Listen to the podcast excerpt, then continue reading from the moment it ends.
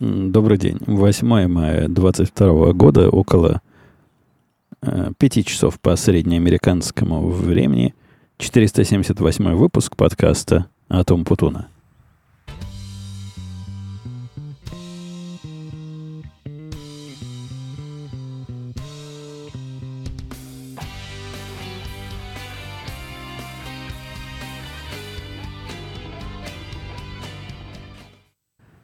Я сегодня опять решил записать природный выпуск, внешний такой, дворовой. В общем, как говорит моя мама, выйти подышать. Вот я, я вышел подышать и дышу тут, хотя, честно говоря, с дыханием, свежим воздухом у меня в последнее время все в порядке. Я, как говорил в нашем чатике, который в Телеграме находится и где есть там под тысячу слушателей, таких как... Какие вы, дорогие, пришедшие туда, в, да, повторяю, чатик в Телеграме, на сайте подкаст точка умпутун точка ком есть на него ссылка, но если не найдете, в комментариях к этому подкасту спросите, я вам отдельно, специально, лично укажу. Так вот, как я в этом чатике и рассказал, я незадолго до подкаста решил этим самым воздухом подышать. Ну, условно, конечно, подышать, потому что в, в шлеме, в закрытом, воздух проходит, когда едешь на мотоцикле, но уж когда стоишь, с воздухом плохо. Приходится открывать, и вот тогда глотать свежий. Да, я покатался с, наверное, с часу до трех-четырех примерно, ну, может, с час тридцать до, до четырех. Минимум пару часов покатался, устал, как собака, дело это довольно физически выматывающе. Не зря это называют спортом. Мотоспорт. Несмотря на то, что руки я пытаюсь расслабленно держать, но иногда все-таки вцепляюсь в руль. У этого мотоцикла, на котором я езжу, такая посадка, что кроме как руками себя не удержишь никак. Ноги вынесены вперед. Конечно, можно, и я так и делаю, прижиматься к баку ногами, но все равно, когда сильный порыв ветра, надо поддерживать себя, особенно на большой скорости, руками. Приходится. Не получается мне их уж совсем расслабленно держать. Да, а на, на этой самой природе вы, возможно, слышите природные звуки. И если пролетающие птицы нам с вами не помешают, если, конечно, не пролетят прямо над компьютером, который тут все записывает, и не нагадят на него сверху и точно... Дерево, у меня скрипит дерево. И я поначалу даже не, не понял, это природный звук вообще? Можно его в виде природы вам продать? Оказывается, можно. Со всех сторон обошел, думал, может, какая-то, какой-то диванчик тут уличный наш скрипит. Нет, это дерево, там ветка об ветку трется и скрипит странным образом. У меня даже есть подозрение, не, после скрипа не отвалится ли ветка и не упадет ли на дом. Вот, вот опять только что скрипнуло, и я постарался сделать все свои микрофоны и приемники и прочие звука как можно тише, чтобы до вас это сильно не долетало. Но если поскрипывает, то имейте в виду, это та самая настоящая природа и самый настоящий природный звук. Тем у меня на сегодня много, и они разные. И чтобы вас сразу не загружать своими мотоциклетными, мотоциклетным хобби, я прекрасно понимаю, что не всем мое новое хобби кажется настолько интересным, насколько все еще кажется мне. Я, я с другой темы начну. Я начну с темы, наоборот, собачьей. То есть противоположная мотоциклам тема собачья. Хотя она, конечно, не совсем про собак, скорее про мою жену. Жена моя была с нашей собачкой недавно в собачьем парке. Тут я, я по-моему, как-то рассказывал, собачьи парки – это вполне организованное место. Не то, что... какой-то участок, где все приходят с собаками и гадят направо и налево. Нет, там, во-первых, гадить нельзя. То есть гадить, конечно, можно. Попробуй собаку удержать от того, чтобы она погадила. Не, даже местные американские воспитанные собаки, которые, на удивление, не агрессивны, и каждую из которых можно погладить, если, конечно, спросить у хозяина до этого разрешения. Поскольку этикет такой, надо разрешение спросить.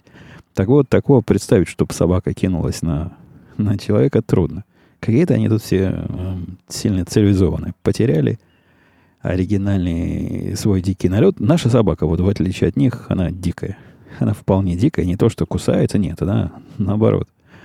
Но, но видно, что мало воспитанная, мало тренированная, несмотря на все наши попытки ее отдрессировать и отвести. И девочка с ней тренировалась, ее сильно пытались там отучить от ее... Ну, наверное, это психозы у собаки у нашей есть, которая панически боится дождя, грома.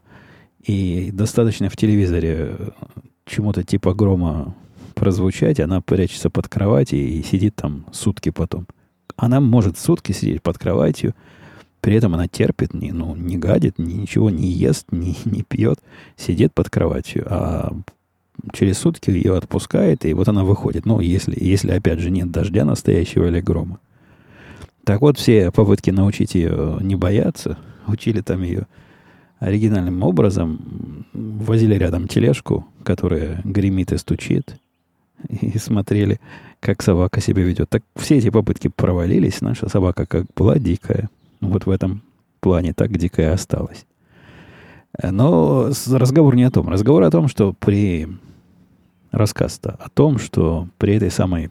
При этом самом походе в парк, где собаки, как я вам доложил, все-таки гадят, хозяева за ними аккуратненько все упирают, туда... Кого попало, не пускает, необходимо купить абонемент.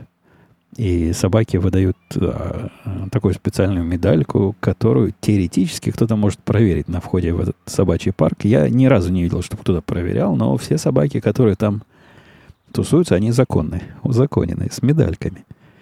На хозяина медальку, к счастью, пока они не заставляют нацеплять. Одной собаки достаточно, и две...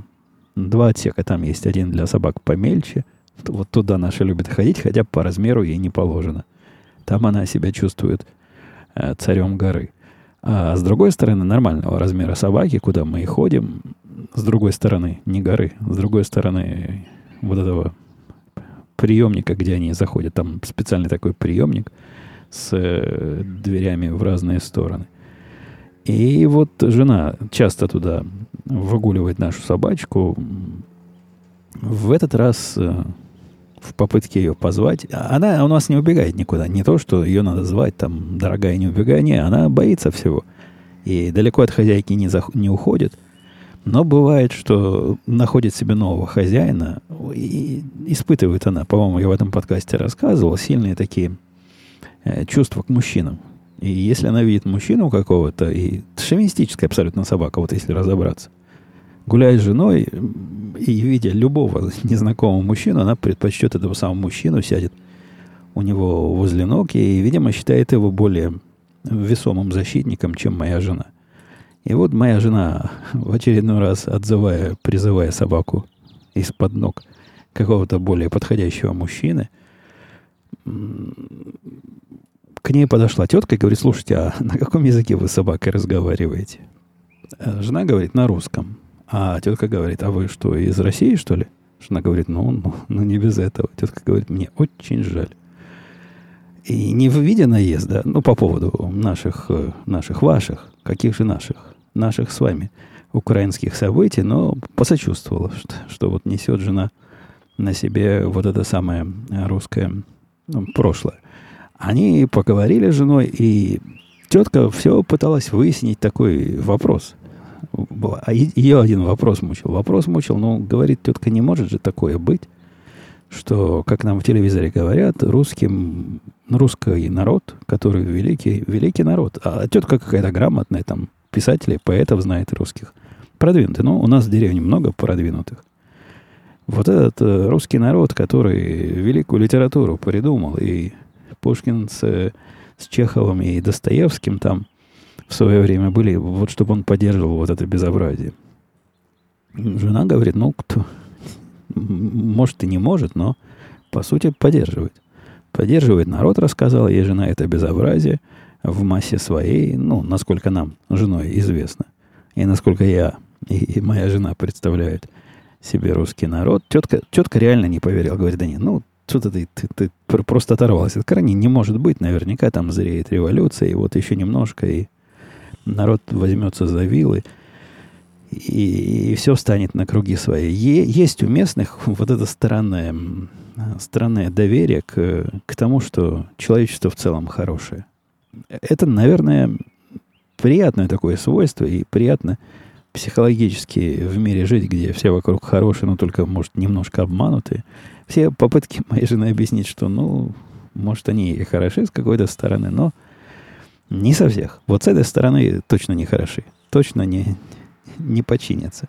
Не, не, тетка не поверила, и так они и разошлись, недоверчиво друг на друга посматривая. У меня вчера, возвращаясь все-таки к мотоциклетной теме, которая у меня тут, ну, реально второй стоит. Я не, не форсирую никак, не, не думайте. Так вот, возвращаясь к этой самой второй мотоциклетной теме, вчера я совершенно странную, сложную, и она такая маловероятная процедура. Я ее провел. Мотоцикл мой проездил уже пятьсот миль, а это означает, что пришло время первого сервиса. Не то, чтобы я сильно внимательно следил, когда там какой сервис, и точно, значит, по графику.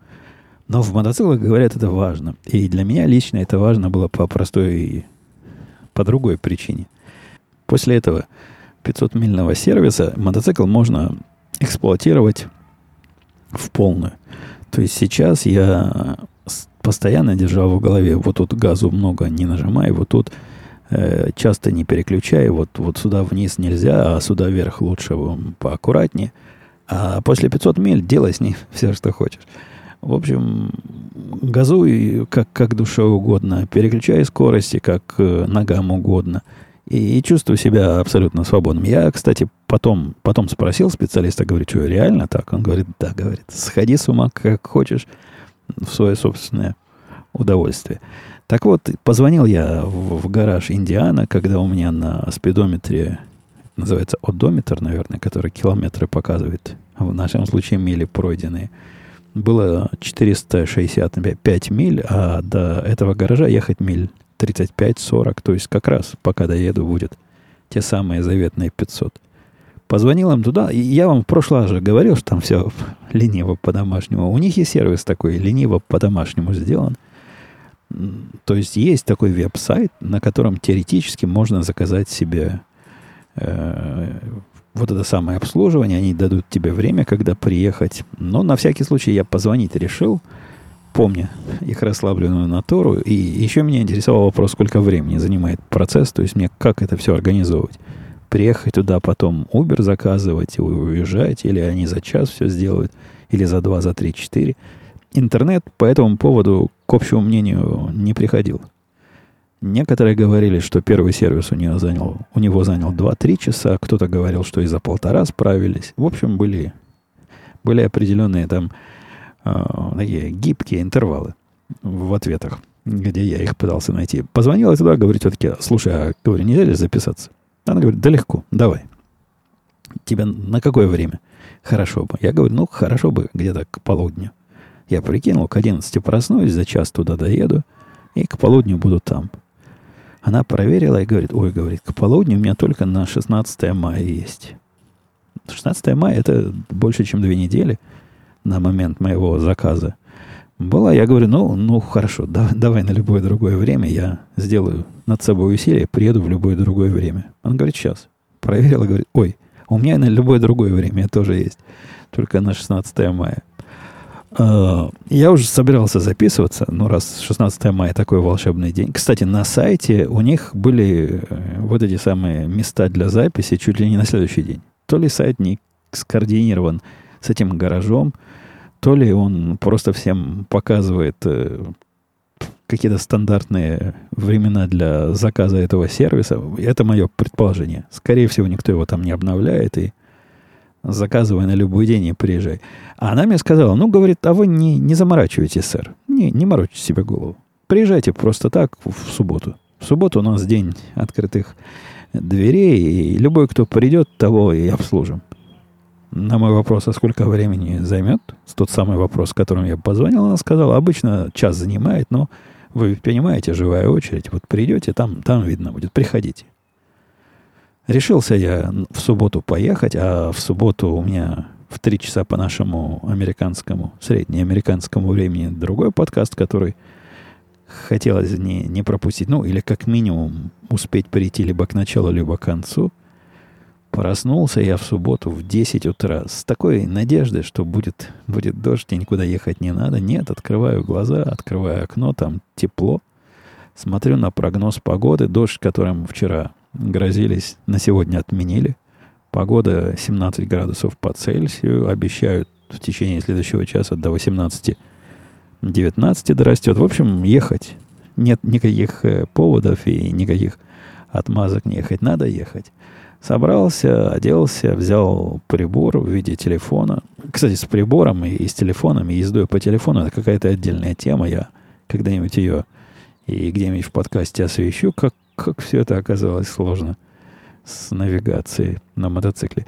Ну, так вот, при, прикрутил к специальной штуке, к специальному такому креплению на мотоцикле телефон, который... И, И крепко держит, с одной стороны, а с другой стороны от вибраций сохраняет. То есть все мои поездки пока телефон не убили. Хотя есть слухи, что поездки на мотоцикле могут такие убить iPhone. Его оптическую стабилизацию может там пружинки не выдержать. Это, конечно, позорище со стороны Apple. Почему именно эти телефоны не выдерживают? Почему другие выдерживают? Не знаю. И, и поехал. Да, дороги туда тридцать пять, по-моему, миль. Ну, во всяком случае, тем маршрутом, что я проложил. Она мне пообещала честно. Говорит, тридцать пять миль, но будешь ехать минут пятьдесят. Ну, доехал я несколько быстрее. Прокладывал я маршрут таким образом, чтобы не выезжать на, на хайвей. То есть на вот эти большие дороги, по которым надо нестись сумасшедшей скоростью. Сумасшедшая для меня. Для мотоциклиста скоростью. Для меня, автомобилиста, да нормальная скорость. Не, ничего там сумасшедшего нет. Но на мотоцикле пока представить себе двигающуюся скоростью семьдесят миль в час мне трудно. Пока трудно. И, и как-то даже, даже не хочется пока и пробовать. Забегая вперед, вот это «не хочется пробовать» желание сильно пропало после того, как я смог эксплуатировать мотоцикл на полную катушку с, без ограничений, когда сам себя никак не, не тормозишь. Сейчас я, наверное, уже смог бы и на большую дорогу выехать, на, на реально большую, и чувствовать себя там адекватно. Но, тем не менее, поехал я туда по, как мне казалось, проселочным дорогам, которые, одна из которых оказалась хайвей. Но она называется хайвей. На самом деле, я не очень представляю, чем хайвей тут от фривеев отличается, но вот эта, которая хайвей, которая меня вывел прибор при всех моих просьбах, не вози меня, дорогой, по быстрым дорогам, он меня туда вывел. Там ограничение было скорости шестьдесят миль в час. шестьдесят миль в час, да.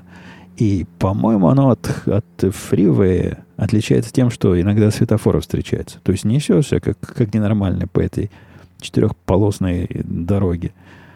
И вдруг раз — светофор. Останавливаешься. Ну, потом несешься дальше. В общем, отличие от тех самых быстрых дорог, которых я пытался избежать, не, не так, чтобы, не так, чтобы много. Доехал я минут за, наверное, за тридцать пять сорок, может, сорок сорок пять. В пути пару раз меня так сильно, знаете ли, потряхивало. Там был такой участок дороги, где то ли не дочинили, то ли уже поломали. Неровный, прямо скажем, неровный участок дороги с ухабами и рытвинами. И на автомобиле я, пожалуй, бы и внимания особого не обратил на это. На мотоцикле, на этом мотоцикле, где с амортизацией не, не особо, чтобы хорошо, меня реально потряхивало. Люди говорят, мол, так трясется, что позвоночный столб в штаны сползает. Ну, нет, не, не до такой степени. Но был, был один момент, где ударило вот в то место, на котором сидишь, сильно. И подпрыгнул немножко. Хотя риска управ... потерять управление ни, ни разу не возникло. Я, в общем-то, был готов к этим прыжкам. Пытался приподнять то самое, во что сиденье ударяет. И проделать все рекомендованные процедуры, процедуры, но, тем не менее, не, неприятно. Я, я это в голове удержал. И когда оставил мотоцикл на обслуживание, а мне сказали, обслуживание, говорят, чувак, действительно, час занимает, но очередь. В очередь, сукины дети. Поэтому ты оставляй мотоцикл и приезжай к нам к закрытию, к четырем часам. И мы тебе его обеспечим. А еще лучше вообще не, не парься, приезжай в понедельник. Нет, сказал я, в понедельник не, не, не хочу. Хочу сегодня. Но четыре часа, естественно, я там ждать не мог. Это примерно я в одиннадцать тридцать мотоцикл сдал. Ну, в четыре, к четырем приезжать где-то в три тридцать надо. То есть, получается, четыре часа. Зашел я к ним туда, в офис. Сервис у них вообще даже отдельное здание от офиса продаваемого. И в этом сервисе такие, такие люди, ну, не сервисные. То есть, они сервисные, но не повернутые к заказчику. Если в автомобильном сервисе у тебя принимают специальные приемщики, как советники, советчики они называются, и они не те люди, которые крутят гайки, и это по ним видно, то здесь это, это один и тот же набор людей. Я, когда пришел туда, была одна девчонка на входе вот в этот так называемый сервис, такая комнатка маленькая на два стола, и, наверное, размером три на три метра, и там вот сидит девчонка, это я к ней подошел, она говорит: ой, слушайте, я ничего в мотоциклах не понимаю, я на, на телефон отвечаю, поэтому ждите. Сейчас к вам выйдет специалист. Вышел специалист такой за, за, замасленный, э, как называется, в чем они ходят-то? Ну, в, в униформе своей замасленной вышел. И не сразу, не сразу он принял у меня мой мотоцикл, хотя я ему протягивал ключи, говорил: вот я такой-то, такой-то, пятьсот миль, первый сервис, пожалуйста, пожалуйста. Он поначалу разбирался с теткой. Тетка, такая скандальная тетка была, она приехала на, на вот этом трехколесном устройстве, которое типа мотоцикл, только на трех колесах. И ей должны были какую-то деталь поменять, и детали новой не было, она требовала старую, они говорят: мы не можем по гарантии старую поставить. В общем, какой-то скандальчик там небольшой был. Ну, тетка была наизливая такая. А они нормально так, расслабленно. Я, я ведь не раз уже упоминал, что в этом во всем гараже и в магазине они такое ощущение, что укуренные. В хорошем смысле этого слова. Такие расслабленные, добродушные. Тетка ногами стучит, кричит, слюнями плюется, а они, им все, все говорят: мисс, говорит, мы ничего не можем сделать, нам не разрешают ставить старые детали в мотоцикл. Да, мы все понимаем, но ничем помочь не можем.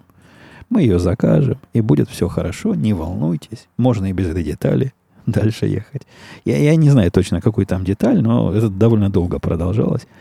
Я даже вышел покурить свою электронную сигарету, пока они там ругались. Приняли у меня мотоцикл, сказали: оставляй здесь, приезжай к четырем, все будет готово, не волнуйся. Если что не так, мы позвоним и согласуем. Взяли номер телефона. Я сразу жене позвонил, мол, приезжай, забирай мужа. Я сначала попробовал Uber заказать. Было это где-то одиннадцать пятьдесят к этому моменту, под двенадцать, а Uber говорил, что раньше часа Uber не будет. У меня какая-то иллюзия была, что сейчас я позвоню домой, разбужу жену, которая долгий субботний сон свой все еще имеет, и она приедет раньше, чем Uber. Да ничего подобного. Лучше бы я Uber заказал, приехал бы в то же самое время, и не пришлось бы жену будить. Пока я ждал, я ее пошел посмотреть, пошел скупиться. Зашел в тот самое место, где продают мотоциклы, посидел на новых. Не то, что посидел уж совсем, но так, прислонился к новым, примерился к новым. И в отделе запчастей, ну, чисто так, для разговора спросил у продавца, говорю: слушай, а у тебя нет каких-нибудь амортизаторов, которые вот как мои, только получше будут? Не, я знал, что такие бывают, но на сайте было сказано: ищите у дилера, и в списке дилеров ближайшие с этими амортизаторами, которые мне понравились, был в пятистах милях от нас. Поэтому без всякой надежды спросил, говорю: слушай, нет у тебя случайно? Он проверил, проверил, говорит: да вроде есть. Сейчас пойду на склад гляну. Приходит со склада гордый с коробкой, говорит: вот, вот, бери, не хочу. По-моему, восемьсот девяносто долларов стоят они. Они такие продвинутые, адаптивные, с такими мысленными банками. Ну, специалисты знают, как вот такие продвинутые амортизаторы выглядят. Я тут же велел, говорю: ну, хорошо, сам ставить-то я их не буду. Поставьте заодно, раз уж, чтобы два раза не вставать. И поставили. Поставили. Я, когда приехал, забирал, проверил, стоят. Красавцы стоят. Ну, а как приехал, вы спросите? Да так же. Вот приехал я на жене. На жене я приехал специально, не на Uber, потому что старые амортизаторы-то надо как-то кому-то поручить, как-то отвозить. Они, когда меня выпускали, задали странный вопрос такой. Говорят: вы, старые, забирать будете или как? А что значит или как? Ну, они долларов, наверное, четыреста стоят, такие пятьсот. Вот те, что у меня заводские стояли. предполагалось, что я им оставлю или, или, или выброшу просто. Не то, чтобы они мне для чего-то особого нужны, но теоретически я мог бы их продать на eBay. Но вопрос такой, такой они задают. Вот для того, чтобы не, не выбрасывать их и, и не дарить дилеру, я жену и, и напряг. Она приехала, мы вместе приехали, потом она уехала по своим э, хозяйским делам, а я поехал перегонять мотоцикл домой, и обратно уже ехалось совсем-совсем приятней. Поскольку, я вам скажу, вот эти новые амортизаторы, это просто адская сила. Одна из тех дорогих покупок мотоциклу, о которой я не жалею ни на секунду. Пожалуй, в мотоцикле в моем трудно что-то найти, о чем я, я бы жалел, о всех покупках. Ну, есть такие, которые меня условно удовлетворяют. Например, сидельная сумка, которую я купил с правой стороны, она оказалась не совсем такая, как, как я думал. То есть они обещали кожаную, а она как бы частично кожаная. И на картинках казалось, что она не так высоко сидит. Нет, вещь, несомненно, полезная. И я с практической точки зрения рад, что ее купил, но какой-то осадочек все-таки остался. Но трубы... Про трубы, по-моему, я рассказывал, да, что я трубы новые приобрел, которые... Выхлопные трубы, которые звучат так, что... Как серенада в ушах. Как вот эти самые сирены, которые за, завлекали Одиссея с его корешами. Звучат прелестно, низко порыкивая. Это первое, что меня спросили, когда я приехал в этот гараж. Какой-то незнакомый чувак подошел ко мне и говорит: слушай, говорит, трубы, говорит, какие? Какой фирмы? Я ему сказал фирму, он записал. Я даже модель вспомнил, он записал, говорит, тоже себе такие хочу. Вот такого звука я искал. И, и вот, наконец-то, нашел. И завершая всю эту мотоциклетную эпопею, приехал я с... починенным, с, с починенным, с обслуженным мотоциклом с новыми амортизаторами. Теперь езжу без всяких ограничений.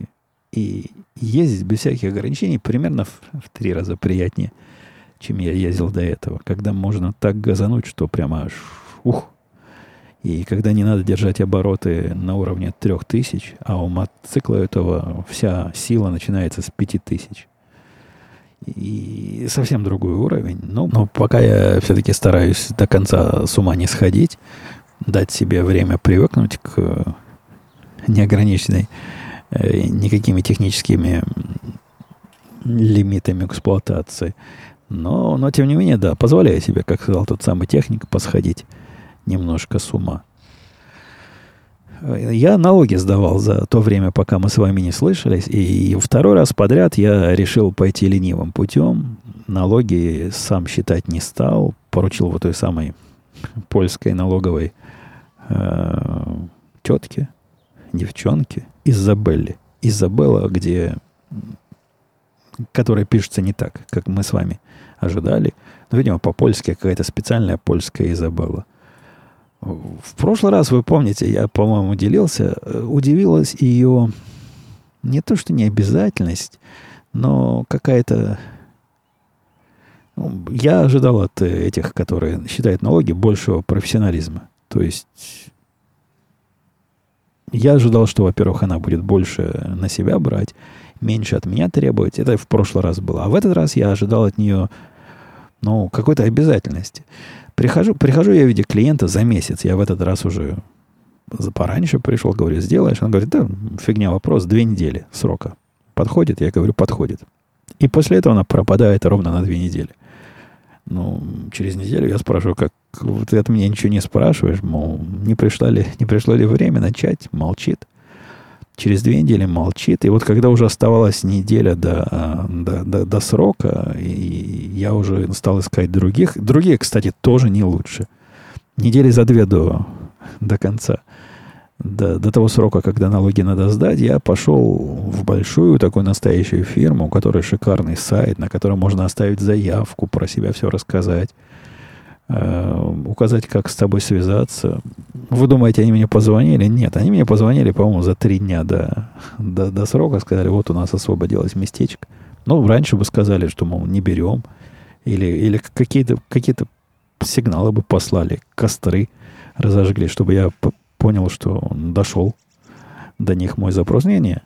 Все, видимо, они в этой области вот такие. Оставляют клиента наедине с собой ждать ответа.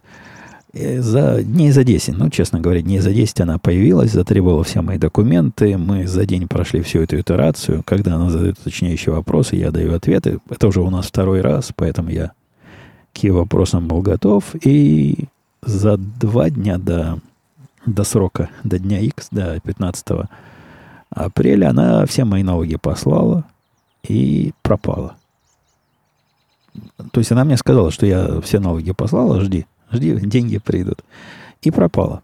Причем так сурово пропала, что я стал даже как-то волноваться. То бишь, деньги я уже заплатил за всю эту процедуру. Она теоретически налоги посчитала и вроде как послала, но у меня никаких доказательств ни, ни одного из этого нет. Никаких документов обратно мне не прислала, никаких подтверждений о том, что... Такие действительно процесс. Может, я слишком параноидальный. Может, все люди так им сказали, ну, все в порядке, мол, не, не парься. И они не парятся. Но мне хотелось бы копии этих самых налоговых форм получить, о чем я и начал писать с периодичностью в неделю. Никаких ответов обратно не было. Ну, вообще ничего нет.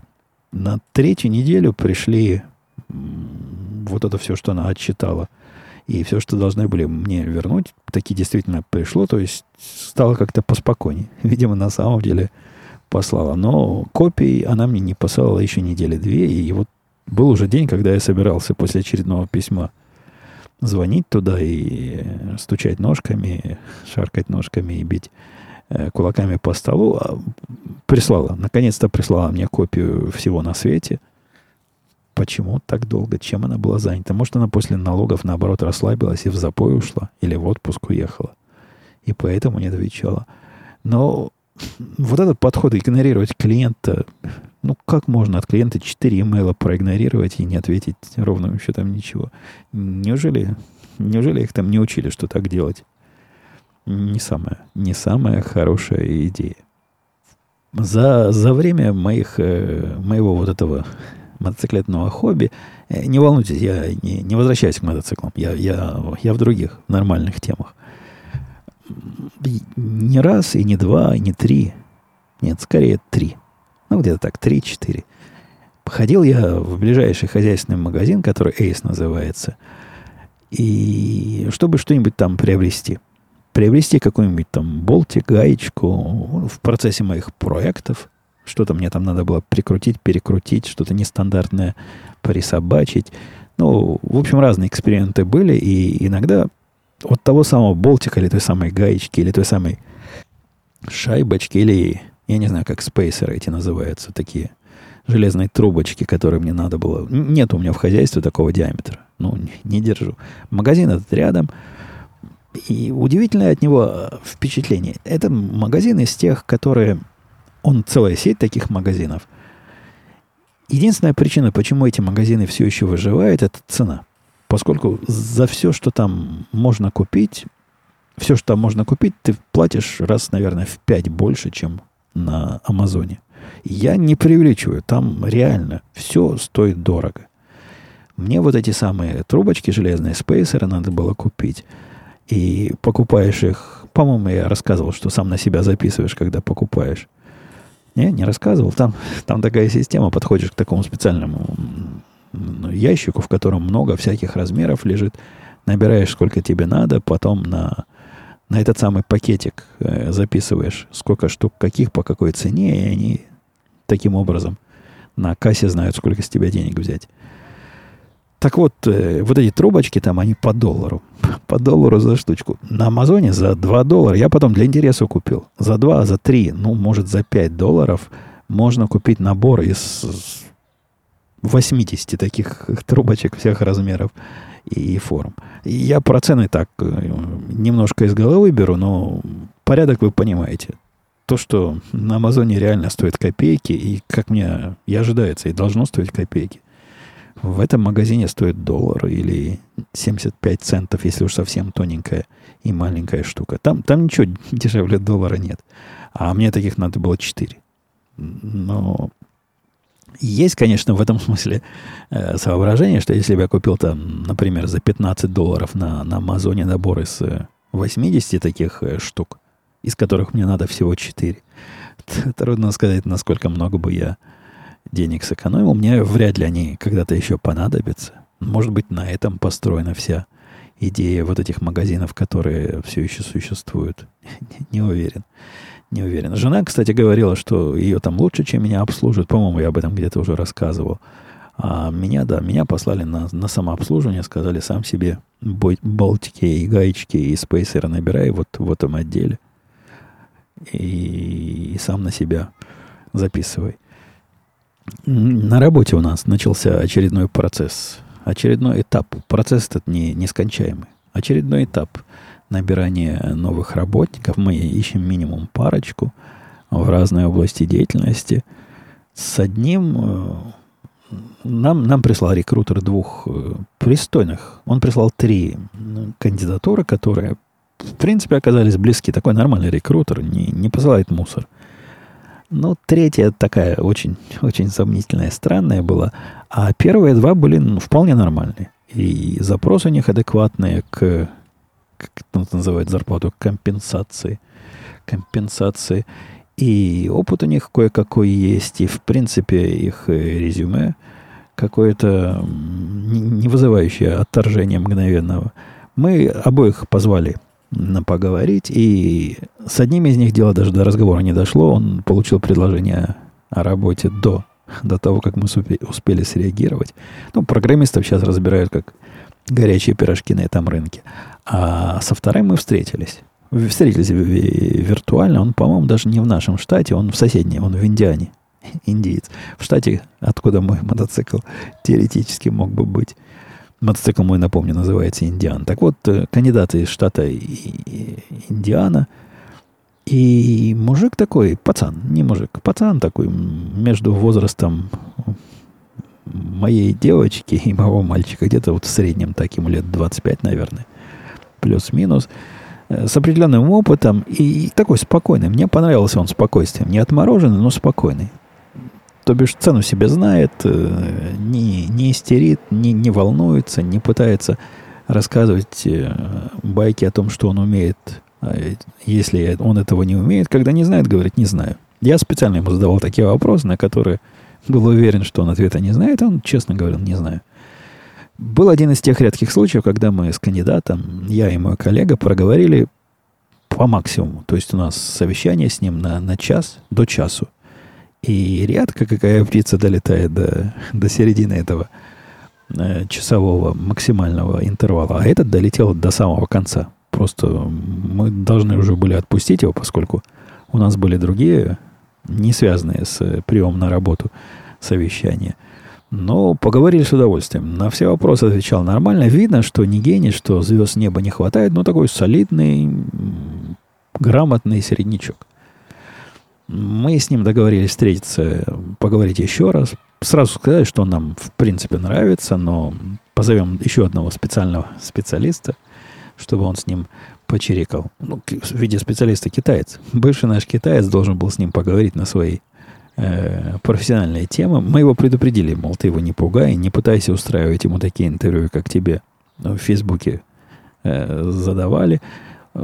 Согласовали список вопросов. Вопросы смешные. Ну, Совсем, совсем, совсем простые вопросы. Наш китаец приготовил. И выпускать китайца на один на один с потенциальным нашим работником мы не стали. Сидели в стороночке, присматривали, чтобы, чтобы ничего плохого не вышло. Ничего плохого не вышло. И после этого мы сказали мужику, ну, мол, парень, ты, ты нормально. Все, все нормально. Прошел, давай, последнее. Да, маленькое задание. Вот ты, как будет время, часок потрать на это, вот тебе, значит, GitHub, вот тебе задание, вот тебе тикет, сделай, будь добр. Ну, там час, если очень не, неспешно делать. А вообще, делай как хочешь. Хочешь час делай, хочешь неделю, хочешь пять минут. Когда сделаешь, тогда, тогда и сделаешь. Мы с, с таймером рядом с тобой стоять не будем. И вот тут все, все пошло не так. Либо он программировать в принципе не умеет, но умеет хорошо отвечать, и мы его не раскололи за, за два интервью. Я в этом сильно сомневаюсь. Просто реально сильно сомневаюсь. Мне кажется, он умеет. Но уж слишком он ненапряженно и правильно отвечал на разные профессиональные вопросы. Либо Мне эта причина кажется более, более объясняющей. Он нас использовал как, как вторую фирму в своих переговорах о, то ли об увеличении зарплаты, то ли проверяя конкурентное предложение. Он я, нас явно как-то использовал, поскольку к заданию он не притронулся. Совершенно очевидно, он даже не ответил на мое приглашение. Там такая автоматическая приходит приглашение, мол, вступи в наш GitHub, мы тебе выдадим все адреса и явки. Он на это предложение не ответил. Через неделю мы связались с рекрутером, с рекрутером простите, и спросили, ну где? Где наш замечательный чувачок? Он говорит, ну не, не волнуйтесь, чувак, мол, проходит, кроме вас, еще несколько интервью, и там везде дают задания, и он не хочет задания смешивать, и дело в очередь поставил. Вот ваше, до вашей дойдет. На следующих выходных дойдет в очередь и до вас. На следующих выходных до нас очередь не дошла, и рекрутер сказал, что он решил, значит, с нами не, не продолжать, поскольку он не увидел больших отличий в, тем, в том, чем он будет заниматься у нас, с тем, чем он и сейчас уже занимается. Это, это явно какая-то стандартный ответ, потому что в смысле отличий и в смысле технических перспектив он как раз был возбужден. После разговора с нами, в хорошем смысле этого слова, обрадован даже. Мы ему рассказали, какие, в каких смежных областях он будет работать и что он будет, что он может узнать. И его все это реально заинтересовало. Ну, во всяком случае, мне так показалось. Видится мне, опять же, нас, нас использовали и, и выбросили после использования, получив лучшее предложение. Ведь, наверное, по деньгам лучшее предложение в другом месте. Хотя у нас с ним разговор до денег особо и не дошел. Мы бы ему дали денег, сколько он запросил бы. И я тут немного завис э, за, в офлайне, за кадром. Щелкнул своим, своим кликером, чтобы найти потом это место, где я завис, и, и, и вырезать. Читаю тему, думаю, кто это писал. А это я писал назад на десять лет технологий. Когда я это писал, мне, мне эта тема оказалась очень понятной. Я про это в радио Ти рассказывал, повторяться особо не буду, хотя сильно подозреваю, что наши аудитории не целиком перекрываются. О том, как я пробовал использовать айфон пять десятилетней давности для навигации, как, как с этим не очень получилось. Но вспомнил, горд собой, что вспомнил эту тему. Я про другое хотел бы напоследок, пока не тронул вопросы ваши, рассказать о том, что феминизм все-таки, все-таки страшная сила. У меня есть сильное ощущение, как, что я вам эту историю уже рассказывал. Но я уверен, что рассказывал не про этот ресторан. Вы помните, когда в ресторане мы с женой ходим, теперь жене подают счет. Это, это так, так у них принято. В этот раз мы были еще, видимо, в более продвинутом ресторане, где, когда к нам пришла официантка, спросил, как вы готовы заказать. Я всегда наглой мордой заказываю первую, потому что жена моя любит посидеть, повыбирать. И пока я все свое рассказываю, у нее, наконец-то, доходит она до, до бреда и до своего окончательного решения. Посему она меня всегда, значит, бок толкает, заказывай, заказывай. Я заказываю. И она, значит, вторую. Ну, и в этот раз я говорю, давай, аппетайзеры, ну, вот эти, как аппетайзер это называется, водные блюда. Те самые закуски. Закуски такие, такие-то. А на основное, говорю я, и тут она меня останавливает вот так рукой. Девчонка лет, не знаю, двадцать, наверное. Говорит, одну минуту, сэр. Если вы не против, я бы сначала хотела принять заказ у дамы. При этом с таким, с таким наизливым выражением это, это было потешно. То есть ну, не обидно, но, но потешно. То есть это она от дамы сначала хочет, потому что вот этот мой противный мужской шовинизм надо немедленно прекратить. Я уже заказал аппетайзеры первый. Мало того, уже первый на двоих нагло. То есть, видимо, сидит женщина, слова сказать не может. Ну, пришлось жене срочно прекращать свои поиски и, и, и выборы и заказывать вот что, что было под рукой. Я, я себе в виде закуски заказал э, устриц, таких живых, которые поливаешь лимончиком, они пищат, и ты их ешь. Про пищат я не знаю, это я в книгах читал. Те, которые я ел, не пищали никак. Блюдо, вы знаете, какое-то несерьезное. То есть я их уже там, в этом ресторане ел. Это такой один из самых недешевых ресторанов нашей деревни. И это я не тому, чтобы похвастаться, а к тому, что устрица там стоит каких-то конских денег. шесть штук, порции шесть штук, то есть половина дюжины, стоит, по-моему, двадцать пять долларов. И эти шесть штук – это вообще не еда.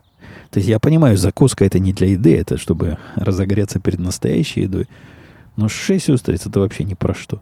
Наверное, надо пару дюжин, чтобы хоть как-то почувствовать какое-то начальное насыщение. Ну, пару дюжин будет стоить под сто долларов. Ну, ну и ладно. Ну и ладно. В следующий раз такие и закажу. И буду на удивление вот этой продвинутой девчонки, которая следит за правильным балансом мальчиков и девочков. Сам. Сам съем, поскольку жена моя такие, таких гадов сырых есть. Отказывается. Давайте посмотрим на вопросы, что вы задавали. Есть у нас такие вопросы. ди эс Нукур спрашивает, пишет: спасибо за позицию по войне в Украине. По ветровому стеклу чем больше ездишь, тем крепче пресс. Стекло маленькое, из груди может убрать потоки, но нужно смотреть, как оно пойдет выше. Может, шлем будет болтать в завихрениях, шуметь больше, чем без стекла. Мне маленькое помогло. А я, это по поводу стекла, которое я поставил, да, оно мне видится у, у, успешным. Успешная идея. Без него... Оно и с ним ветром болтает, и без него болтало, но с ним как-то лучше. Я не знаю, какую там аэромагию они делают и куда именно дуют потоки этого самого воздуха, но без стекла на скорости сорок пять миль в час я уже чувствовал, как-то потряхивало. А со стеклом я, я уже и до шестидесяти пяти, по-моему, разогнался без особого страха. Возможно, это, как говорит слушатель, я пресс накачал и, или опыта набрал. Но мне кажется, все-таки тут большая, большая заслуга этого самого ветрового стекла. Э-э- про, про рыльца в пушку, про ответственность. Не, я, я не буду по поводу вот этой дискуссии о том, что мы не виноваты, и, и зря вы, значит, нас всех одним миром, одним чем мажут. В общем, мажу, мажу всех слушателей, виноваты они или нет, и их не, не, не, несправедливо наказывая за действия других. Ну, по-моему, по этому поводу уже сказано много. И если вы хотите, я вам специально специальный курс проведу. Не курс, специальный рассказ проведу вот в одном из подкастов, где медленно и подробно выскажу свои мысли по этому поводу и почему я считаю эти самые коллективные наказания, как, по-моему, пишет Иван, полностью, полностью адекватными в этой ситуации. Здравствуйте, Евгений. Есть мнение, что Джо Байден помогает Украине в ущерб собственному рейтингу. Вы часто положительно говорите про Трампа. Что вы, как вы думаете, поступил бы Трамп в текущей ситуации после начала войны? Не-не-не-не, это пис, пишет, писала Алена Кей. Я абсолютно уверен, что вопреки рейтингу Байден не помогает Украине. Если есть хоть что-то, что хоть как-то может этот рейтинг хоть куда-то сдвинуть, который был отвратительный без всякой войны в Украине, и уровень инфляции был чудовищный без всякой связи с, с этими последними событиями до февраля, и рейтинг его падал до уровня чуть ли не худший президент всех времен и народов, но, во всяком случае, к этому сроку он мог бы поспорить за наименее популярного президента с другими не очень популярными президентами. И так вот, война в Украине, если уж что-то могло этот рейтинг поднять, то это война в Украине. Это, это много, много разных там положительных ништяков для, для Байдена. Можно теперь говорить, что вся инфляция наша это из-за Путина, это он виноват. И цена на бензин, которая без, без всякой войны росла хорошими темпами, это, значит, тоже все из-за войны, и мы просто такие человеколюбивые. Не-не, никак, никак это не нарушает его рейтинг. Мне кажется, это как раз одна из тех самых палочек-выручалочек. Это очень для рейтинга удачно. Что делал бы Трамп в этом случае? Ну, у меня есть подозрение, что при Трампе такого бы не началось. И войны и в Украине, и в Грузии, если вы посмотрите, они были как раз при тех президентах, которые с другой стороны, которые как-то традиционно более э, мягче относятся к подобным международным вещам. Я, я сильно сомневаюсь, что при Трампе это произошло, но если бы произошло, я думаю, вот эта вся волокита с ограниченной помощью, с тем, что мы только такие дадим, значит, орудия, а других не дадим, наступательные против ненаступательных, мне кажется, с этим было бы просто. Гораздо проще. Если бы при Трампе такое началось, выдал бы он им сразу все, что им надо. И со своей трамповой прямотой. Если вы подозреваете, что он бы с Путиным как-то подружился и наоборот бы выступил, то мне, мне такое развитие событий не, не видится высоко вероятным. Евгений, привет, писал Юрий. Если бы ты сейчас переезжал из Израиля, то какая это была страна? А если штат, то в какой именно штат? Может быть, чуть более республиканский? А почему, Юрий? Ты почему, Юрий, интересуешься? Я, когда переезжал в Америку, я вообще про республиканцев и демократов мало чего понимал, а какой штат и где тоже не очень понимал. Но, в принципе, мы здесь осели. Жене климат нравится. Ну, то, что есть зима настоящая со снегом, тридцатиградусным морозом, я бы лично где-нибудь в более адекватное место с удовольствием переехал, где зима не такая зимняя и где демократы не такие левые. Но жена говорит, нет, мне, мне здесь хорошо, а демократы пусть они в аду горят. Мы из-за них переезжать не будем. Дмитрий писал, давайте пофантазируем на тему Илон Маск баллотируется в президенты США. Допустим, Конституцию поправит. А от чего Конституция? Он не в Америке родился, что ли? Или ему тридцать пять лет нет? Я, я не знаю деталей. Ну, или в сенатор от Иллинойс. А чего фантазировать? У нас, у нас Трамп выиграл президентские выборы три года назад. Не три года назад, семь лет назад, да, уже? Шесть лет назад. В две тысячи... Каком он? В восемнадцатом выиграл? шестнадцатом? В шестнадцатом, да, наверное.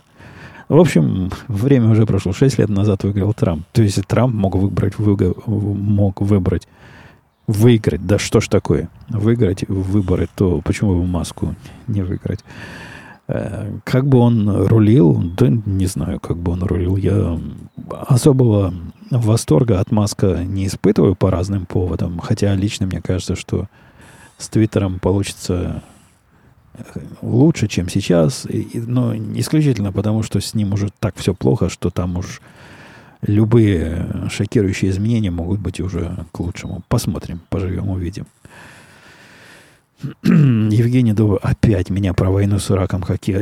Да я уже сто раз отвечал. К войне с Ираком я относился хорошо. Хорошо, да, и это никак... Меня абсолютно пополам все эти противоречия, что тут я относился к одной войне хорошо, а к другой отношусь плохо. Ну, не ловите меня. Вот это... Вот этим уже достали. Реально достали. Это попытка находить аналогии и сравнивать, и находить себе оправдание в исторических... прецедентах, которые вам кажутся удобными и адекватными. Я, я категорически против. Ситуации бывают разные, и в разных ситуациях разные у людей мнения бывает. И сказать, что я такой антивоенный, из-за того, что у меня в голову не укладывается, каким образом можно бомбить Киев и Украину, ну нет, нет. И в моем понимании это никаким боком к моей позиции к войне в Ираке или как-то меня под, подкалывали к оккупации независимых палестинских территорий. Это никаким образом у меня в голове не соединяется вместе. Можете считать меня нелогичным, ну или наоборот, разумным человеком, как вам будет, будет угодно. Как ты поддерживаешь порядок в файлах? Тот же э, Андрей спрашивал, есть ли какая-то система файлов и папок, и подход для их хранения. По какому принципу? А у меня вообще ничего не разложено. То есть э, меня файлы не, не сильно волнуют. Те файлы, которые мне нужны для, для долгого хранения, они лежат на надежном устройстве. И там, ну, самая простая организация. Там есть там, частные документы, есть рабочие документы. Внутри этих самых документов есть различные папочки. Есть э, самая простая организация, которую вы можете себе представить. Я в основном-то не, не с документами работаю, а с, с кодом, а там организация другим образом устраивается и при помощи других средств, не при помощи папочек на, на компьютере. Ну что, на этом я... Я как-то устал сегодня. Видимо, двухчасовая поездка на мотоцикле незадолго до подкаста была так себе идеей. В следующий раз я сначала подкаст запишу, а потом уж поеду кататься. Ну, на этом давайте все. До следующей недели. Надеюсь, услышимся. Пока.